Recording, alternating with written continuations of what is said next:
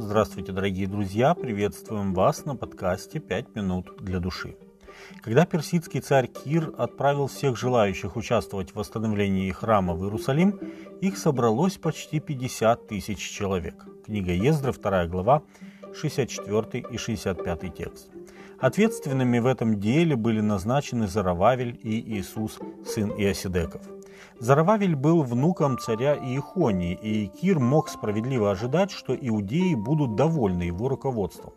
А Иисус, сын Осидеков, будучи прямым потомком Аарона, принял на себя духовное управление народом в качестве первосвященника.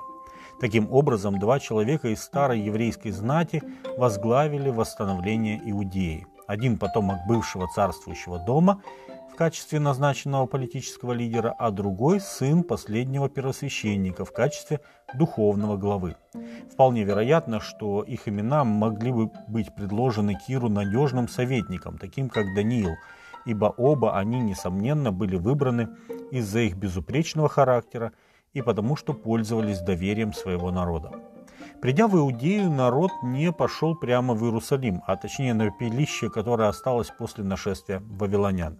Они пришли в те небольшие города, которые не так сильно пострадали, и поселились там. Книга Ездры, 2 глава, 70 текст.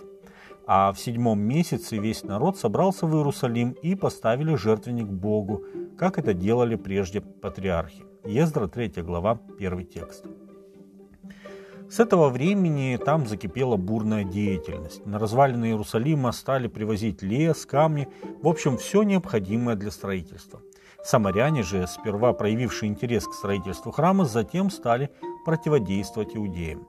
Они обвинили их пред царем в том, что когда евреи построят Иерусалим, хотя они собирались строить только храм, они отложатся от персидского владыки.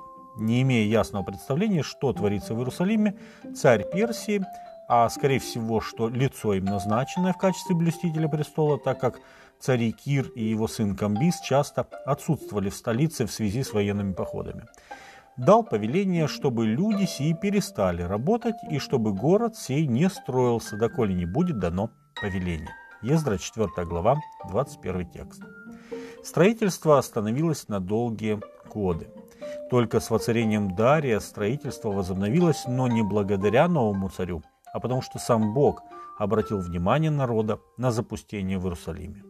Во второй год Дария, царя, в шестой месяц, в первый день месяца, было слово Господне через Агея, пророка, к Зарававелю, сыну Салафиилеву, правителю Иудеи, и к Иисусу, сыну Иосидекову, великому Иерею. Так сказал Господь Саваоф. Народ сей говорит, не пришло еще время, не время строить дом Господень а вам самим время жить в домах ваших украшенных, тогда как дом сей в запустении. Посему ныне так говорит Господь Саваоф, обратите сердце ваше на пути ваши. Вы сеете много, а собираете мало.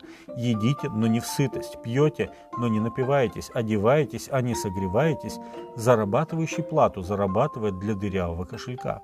Так говорит Господь Саваоф, обратите сердце ваше на пути ваши, взойдите на гору и носите дерева и стройте храм. И я буду благоволить к нему и прославлюсь, говорит Господь. Книга Агея, 1 глава, с 1 по 8 текст. В какой-то момент и Зарававель, и Иисус, и весь народ вдруг осознали, что они забыли, для чего пришли из Вавилона.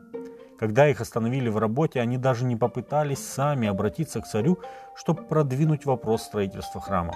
Оказалось, что для них более комфортно было заниматься своими делами, а не тем, на что они откликнулись и на что подвязались. Слова пророка Агея попали в цель, и послушались Зарававель и Иисус и весь прочий народ гласа Господа Бога своего. И возбудил Господь дух Зарававеля, сына Салафиилева, правителя Иудеи, и дух Иисуса, сына Осидекова, великого Иерея, и дух всего остатка народа, и они пошли и стали производить работы в доме Господа Саваофа, Бога своего. Книга Агея, 1 глава, с 12 по 14 текст. А когда весть о строительстве достигла Дария, он не только одобрил строительство, но и повелел всячески поддерживать его.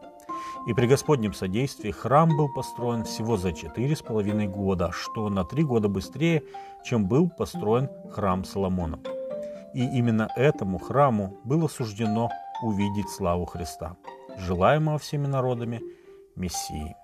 С вами были «Пять минут для души» и пастор Александр Гломоздинов.